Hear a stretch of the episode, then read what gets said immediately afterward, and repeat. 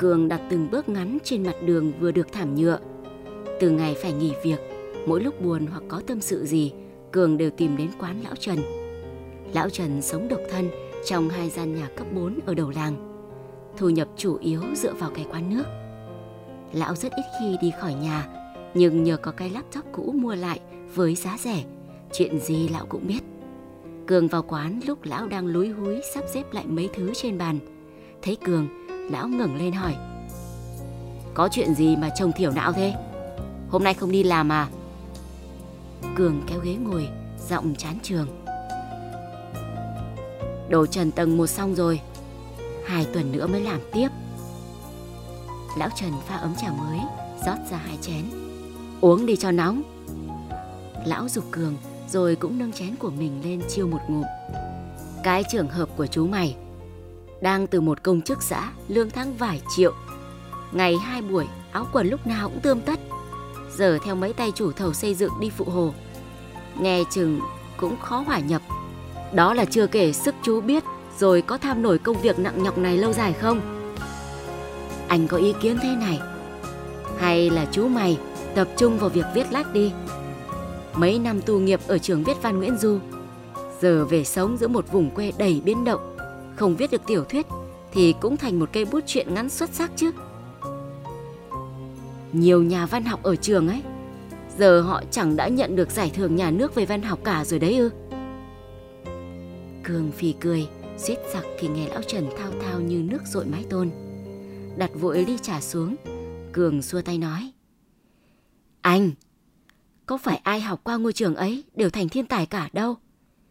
Lớp nhà văn mà anh nói, khi nhập học, nhiều người thậm chí còn chưa có bằng tốt nghiệp cấp 3.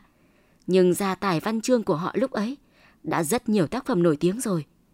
Đến lứa bọn em, cả khóa chỉ vài người có chuyện ngắn hoặc thơ được in ở những tờ báo không mấy tên tuổi. Khi tốt nghiệp, cầm tấm bằng đi xin việc, chẳng nơi nào nhận vì người ta chỉ tuyển những người có nghiệp vụ chuyên sâu về nghề báo. Bạn bè em hầu hết đều chỉ cảnh thất nghiệp hoặc chấp nhận làm những công việc trái ngành trái nghề. Đứa nào may mắn lắm, có chú bác đang làm việc mới xin được một suất biên chế ở đài truyền thanh huyện. Riêng em phải chấp nhận về quê làm một công chức quèn ở đài truyền thanh xã. Vừa lo viết tin bài, vừa phải dậy sớm từ 4-5 giờ sáng để làm công việc của một phát thanh viên. Rồi còn có bao nhiêu việc không đâu. Nào soạn thảo báo cáo cho các đoàn thể, nào hỗ trợ mấy tay thú y đi tiêm phòng dại cho đàn chó. Tưởng như thế đã là quá nhếch nhác, quá thiệt thòi. Nhưng bây giờ lại bị đẩy ra rìa vì hai xã tháp là một, biên chế thừa ra. Xét về đẳng cấp, cái bằng của em mới xem qua có vẻ oai hơn cái bằng trung cấp ở trường đào tạo phát thanh truyền hình tỉnh của cô Linh xã bạn. Nhưng người ta chọn cô ấy vì nó đáp ứng các tiêu chí của công việc làm báo. Thôi, mọi sự giờ đã an bài. Đừng nhắc đến nữa anh. Lão Trần phẩy tay. Chú như vậy là rất thiếu ý chí. Không lẽ kiến thức mấy năm học ở trường ốc lại bỏ đi à? Phải đem nó ra mà sử dụng chứ. Anh thấy nhiều người học hành có ra gì đâu, nhưng người ta vẫn viết được những thiên truyện ngắn, những bài thơ. Tuy không hay lắm, nhưng vẫn được in, vẫn có nhuận bút đấy thôi. Họ tuy ít học, nhưng viết được là nhờ có năng khiếu. Năng khiếu là thứ trời cho. Nó quyết định đến 5-60% công việc sáng tác. Ngoài ra, còn vốn sống nữa. Nhà văn cần phải đi nhiều biết nhiều. Vốn sống. Mắt lão Trần sáng lên. Ý chú mày muốn nói đến thực tế đời sống mà người viết phản ánh trong tác phẩm đúng không? Cần gì phải đi đâu xa? Vùng quê mình có bao nhiêu chuyện đáng viết. Chỉ cần có kỹ thuật để kết nối và kể lại những câu chuyện ấy. Mà những thứ kiến thức đó thì nhà trường chẳng đã trang bị cho chú từ A đến Z rồi ừ. Nhưng có phải nghe chuyện gì, thấy chuyện gì cũng viết được đâu. Cường lắc đầu. Văn chương tuy là được quyền hư cấu, nhưng ít nhiều cũng phải dựa vào nguyên mẫu, nhất là những người mới cầm bút như em.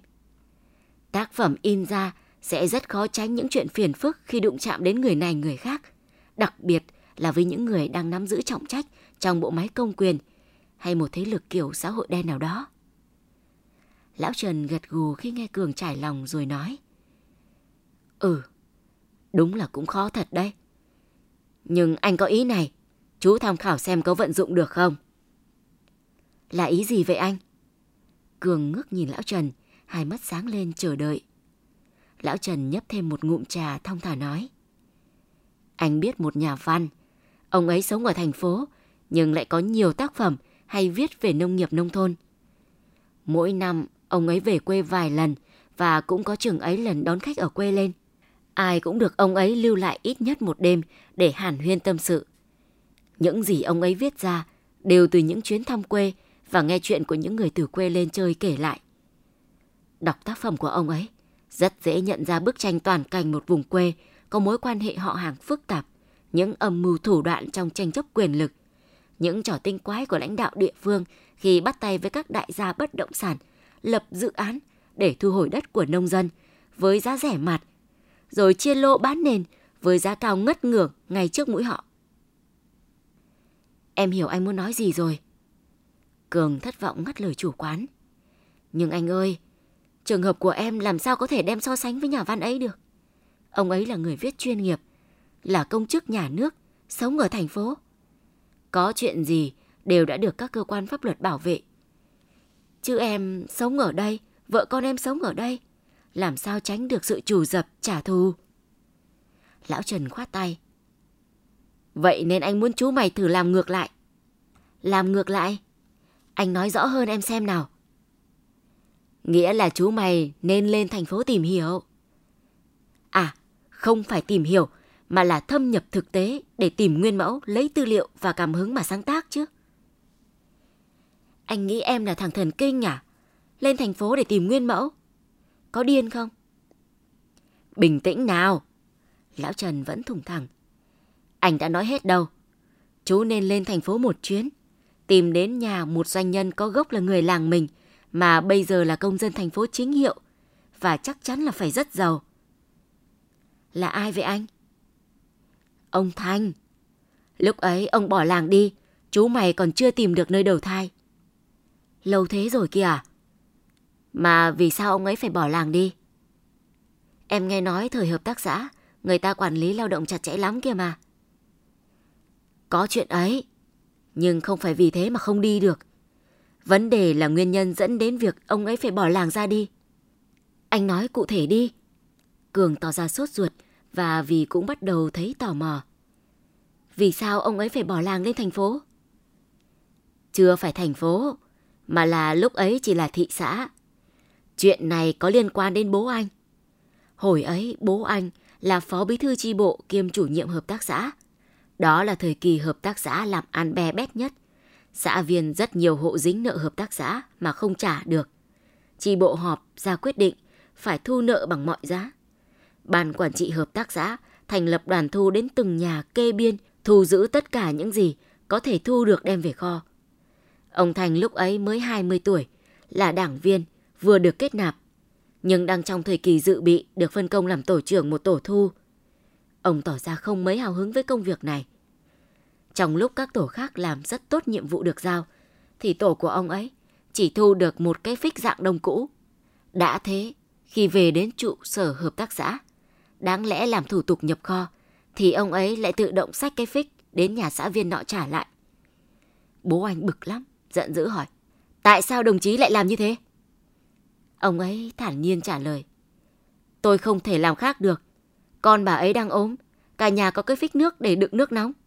Mình thu mất người ta lấy gì dùng lúc đêm hôm?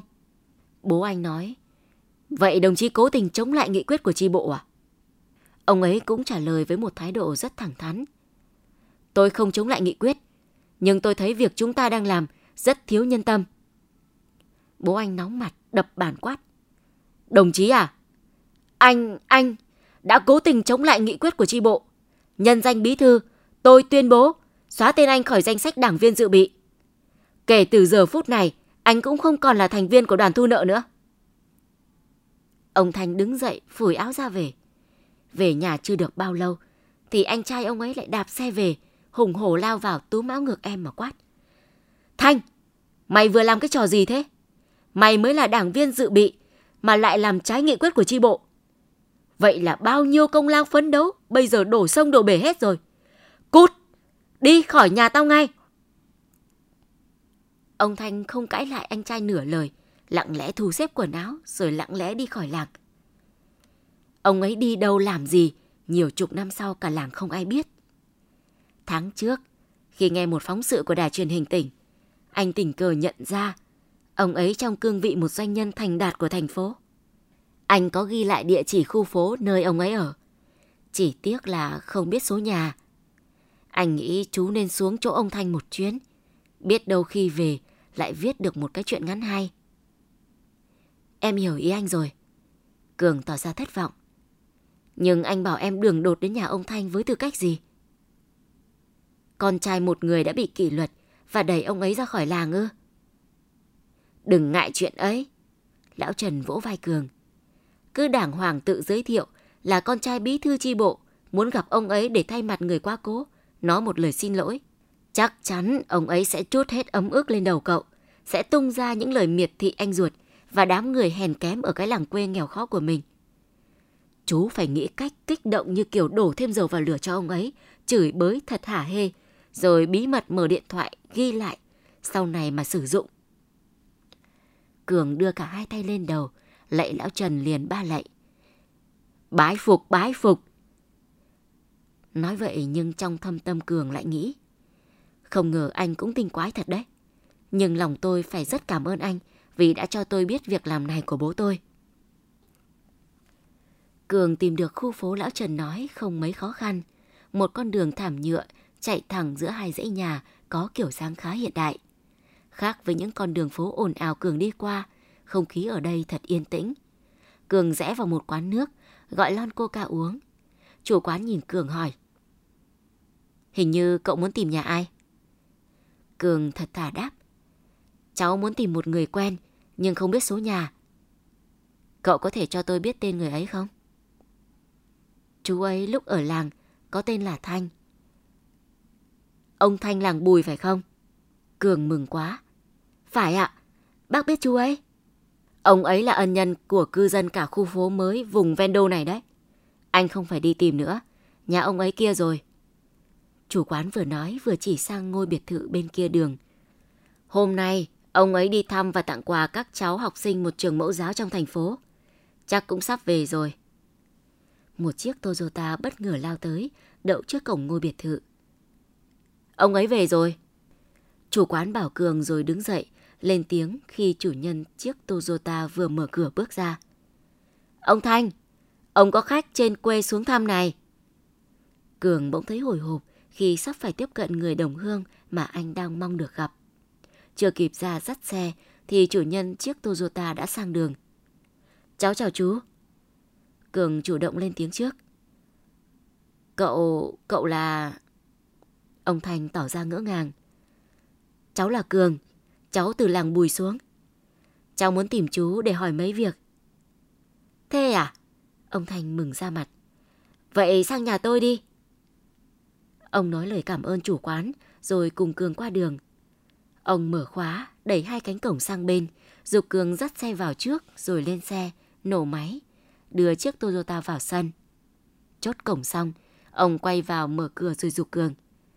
Cậu vào nhà đi. Ông mở nắp hai lon nước ngọt, vừa rót ra ly vừa hỏi. Cậu xuống lâu chưa? Tìm tôi có việc gì quan trọng không? Xa làng mấy chục năm, giờ tôi cũng không nhận ra cậu là con cá nhà ai nữa. Cường ngập ngừng giây lát, rồi mạnh dạn tự giới thiệu. Bố cháu là Thân, chủ nhiệm hợp tác xã. Ngày chú bỏ làng về thành phố, cháu còn phải mấy năm nữa mới ra đời. Cậu là con trai ông Thân, bí thư chi bộ, chủ nhiệm hợp tác xã à? Thế hai bác có khỏe không? Mẹ cháu không được khỏe, còn bố cháu thì mất rồi ạ. Vậy ư? Tôi xin lỗi. Bác mất lâu chưa? Dạ, cũng hơn 5 năm rồi. Chủ nhà không giấu nổi vẻ buồn. Ông nhìn Cường rồi hỏi. Anh chị tôi sống thế nào? Cậu có hay qua nhà chơi không? Cô chú ấy vẫn khỏe, kinh tế thì khá hơn các gia đình khác vì cả hai anh con chú ấy đều có công việc ổn định. Chủ nhà trầm ngâm hồi lâu rồi hỏi. Cậu bảo tìm tôi có việc cần hỏi, Là việc gì vậy? Cường đắn đo một lúc rồi mạnh dạn nói. Cũng không có việc gì đâu ạ. Chỉ là lúc sắp mất, bố cháu có dặn cháu là sau này cố gắng tìm chú để nói lời xin lỗi vì quyết định cứng nhắc của mình đã đẩy chú phải đi khỏi làng. Chủ nhà lặng đi rồi đột ngột xua tay nói. Chuyện ấy lâu rồi mà. Sau này mỗi khi nghĩ lại, tôi thấy mình cũng sai. Lẽ ra tôi phải có ý kiến ngay từ lúc chi bộ họp bàn để ra nghị quyết. Nhưng tôi đã không đủ can đảm. Vì vậy cũng chưa bao giờ tôi oán trách bác, oán trách anh tôi. Cường như chút được gánh nặng, anh tò mò hỏi. Thế những ngày đầu về thị xã chú sống thế nào? Một thân một mình, phiếu gạo không có. Cũng không có gì khó khăn lắm. Những ngày đầu tôi vào chợ vườn hoa làm công việc khuân vác thuê. Cơm nước mua ăn ngay trong chợ. Tối đến, vào phòng bảo vệ ngủ nhờ. Được một tuần hay mười ngày gì đó, thì có người rủ đi đúc than tổ ong. Thấy cảnh chợ búa nhách nhác, tôi đồng ý đi luôn. Nơi tôi đến chính là vùng đất này. Bây giờ phố xá khang trang thế. Chứ hồi ấy, nó chỉ là một cánh đồng hoang, quanh năm bùn lầy nước động. Ông chủ mới của tôi đã thuê lại của xã để mở xưởng đúc than tổ ong. Loại chất đốt chủ yếu lúc bây giờ của thị xã và cả vùng ven. Công việc hàng ngày của bọn tôi là múc bùn hoa lên trộn với than cám để đúc thành những viên than tổ ong. Sản phẩm làm ra đến đâu, tiêu thụ hết đến đó. Thấy tôi nhanh nhẹn, lại có bằng tốt nghiệp trung học. Ông tin tưởng giao cho việc quản lý lao động và ghi chép sổ sách. Cuộc đời tôi sang trang khi cô con gái út của ông tốt nghiệp cao đẳng kế toán ở trường thương mại trung ương năm về. Ông tác thành cho chúng tôi, rồi ít lâu sau, giao luôn quyền điều hành xưởng đúc than cho vợ chồng con gái. Được ít năm thì thị trường chất đốt có sự thay đổi. Người ta bắt đầu dùng ga và bếp ga để đun nấu. Lượng than tổ ong tiêu thụ giảm dần. Vợ chồng tôi nhanh chóng chuyển sang kinh doanh mặt hàng mới này để đáp ứng nhu cầu ngày một tăng của xã hội. Bây giờ trong tay tôi đã có một cơ sở sang chiết ga quy mô nhất nhì thành phố và một mạng lưới các đại lý bán lẻ ở nhiều huyện thị. Chú thật là tuyệt vời. Cường không giấu nổi cảm phục thốt lên. Nhưng vì sao khi đã thành đạt rồi, chú vẫn không về quê thăm vợ chồng anh trai? Chủ nhà chồng ngâm một lúc rồi đáp. Nhiều lúc cũng rất muốn về, nhưng lại ngại. Một phần vì còn công việc chiếm nhiều thời gian quá. Tôi đã theo học một khóa quản trị kinh doanh, rồi còn phải kiêm thêm nhiệm vụ của một phó hội trưởng hội doanh nhân thành phố. Giao lưu họp hành, rồi đi thăm hỏi làm từ thiện suốt. Mấy năm nay thì Covid hoành hành, cách ly, phong tỏa hết đợt này đến đợt khác. Chủ nhà nhìn đồng hồ. Chuyện của tôi đơn giản cũng chỉ có vậy. Hôm qua bà xã tôi cùng mấy bà trong hội lên Mường Lát thăm và tặng quà các cháu học sinh một số điểm trường vùng sâu trên ấy. Mai mới về. Lát nữa tôi đưa cậu đến cơ sở sang chiết ga của tôi tham quan. Rồi ta vào cái quán gần đấy ăn trưa luôn. Mà tôi quên chưa hỏi, bây giờ cậu làm gì? Có kế tục công việc lãnh đạo của bố không? Cường lắc đầu. Cháu thậm chí còn chưa được kết nạp đảng, nói gì lãnh đạo ai. Hiện giờ thì cháu đang thất nghiệp. Thất nghiệp? Vâng. Cường đáp rồi kể lại hoàn cảnh của mình cho chủ nhà nghe. Nghe xong ông liền đưa ra một phương án. Hay là cậu xuống đây làm với tôi? Công việc sang chiết gà cũng không nặng nhọc lắm, thu nhập lại ổn định. Nhưng phải chấp nhận xa nhà. Cường như người vớ được vàng. Nếu được chú giúp cho công việc như thế thì còn gì bằng. Cháu cảm ơn chú. Chủ nhà lại nói. Tôi có tâm nguyện muốn đóng góp một phần vào công cuộc xây dựng nông thôn mới ở quê, nhưng chưa biết đầu tư vào lĩnh vực nào. Theo cậu nên đầu tư vào lĩnh vực nào cho hiệu quả? Cường nói. Như cháu được biết, thì từ ngày nhập xã, cơ sở vật chất của các cấp học đều ổn định. Công sở làm việc của xã thì thừa ra một, nhưng đường giao thông, nhất là tuyến liên xã lại chưa đạt chuẩn. Lãnh đạo xã mới quyết định bán khu công sở không sử dụng để lấy tiền nhựa hóa những tuyến đường còn chưa nâng cấp. 15 lô đất đưa ra đấu giá đúng vào thời điểm giá đất khắp nơi đang được thổi lên. Tham gia đấu giá lần này, có mấy đại gia bất động sản ở thành phố. Họ bỏ giá rất cao nên đã giành được quyền mua toàn bộ các lô ấy. Tiếc là sau đó giá đất liên tục hạ nhiệt nên tất cả đều đã bỏ cọc. Chủ nhà gật gù. Vậy là địa phương đã bị một quả giống Tân Hoàng Minh mua đất ở Thủ Thiêm của thành phố Hồ Chí Minh rồi. Là tình trạng chung thôi chú ạ. Huyện cháu thời gian ấy rất nhiều xã dính. Thôi bỏ đi, không bàn chuyện đấu giá đất nữa. Nhưng qua chuyện này, tôi đã xác định được lĩnh vực để đầu tư rồi. Cậu về, giúp tôi tìm hiểu kỹ số tiền cần thiết để nâng cấp mấy tuyến đường ấy. Tôi sẽ bàn với bà xã, tính toán. Nếu ít thì tài trợ 100%, nếu nhiều quá thì tài trợ một phần thích hợp. Tôi muốn hỏi cậu cái khu công sở không sử dụng là của xã nào? Của xã mình chú ạ. Vậy thì tốt rồi. Tôi nhớ cái khu đất ấy, nó rất thuận lợi cho việc kinh doanh xăng dầu và ga. Tôi nảy ra ý định sẽ xin mua hoặc thuê lại của địa phương một lô, chừng 10 mét mặt đường để mở một cửa hàng kinh doanh ga. Nếu kế hoạch này thành công, cậu không phải xuống thành phố làm việc nữa, mà sẽ ở lại quê nhà. Trước mắt giúp tôi trông coi việc xây dựng, sau đó làm nhiệm vụ quản lý cửa hàng ấy cho công ty. Cường không giấu nổi niềm vui, anh nói như reo lên. Ôi chú, nếu được thế thì còn gì bằng. Chủ nhà đứng dậy vui vẻ. Thống nhất thế nhé. Nào, giờ cũng đến bữa rồi, đi ăn trưa thôi, mời cậu.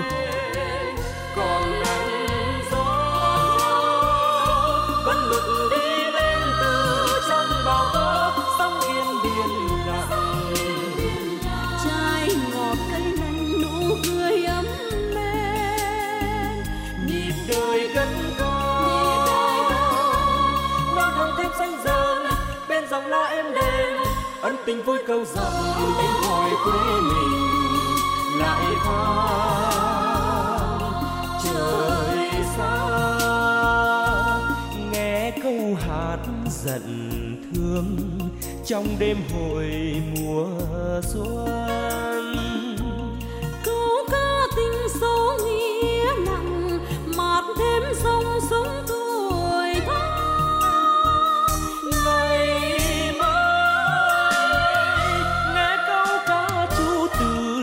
Hòa trong câu kiều tìm cả trời quê về đèo mơ rộn ràng nghe thơ huyền thanh quan tình dân nghĩa nước lấy vui chia buồn.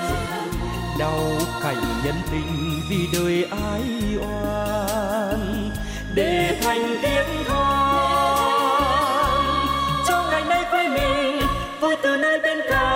con đường xưa đã mơ chân trời hy vọng niềm tin.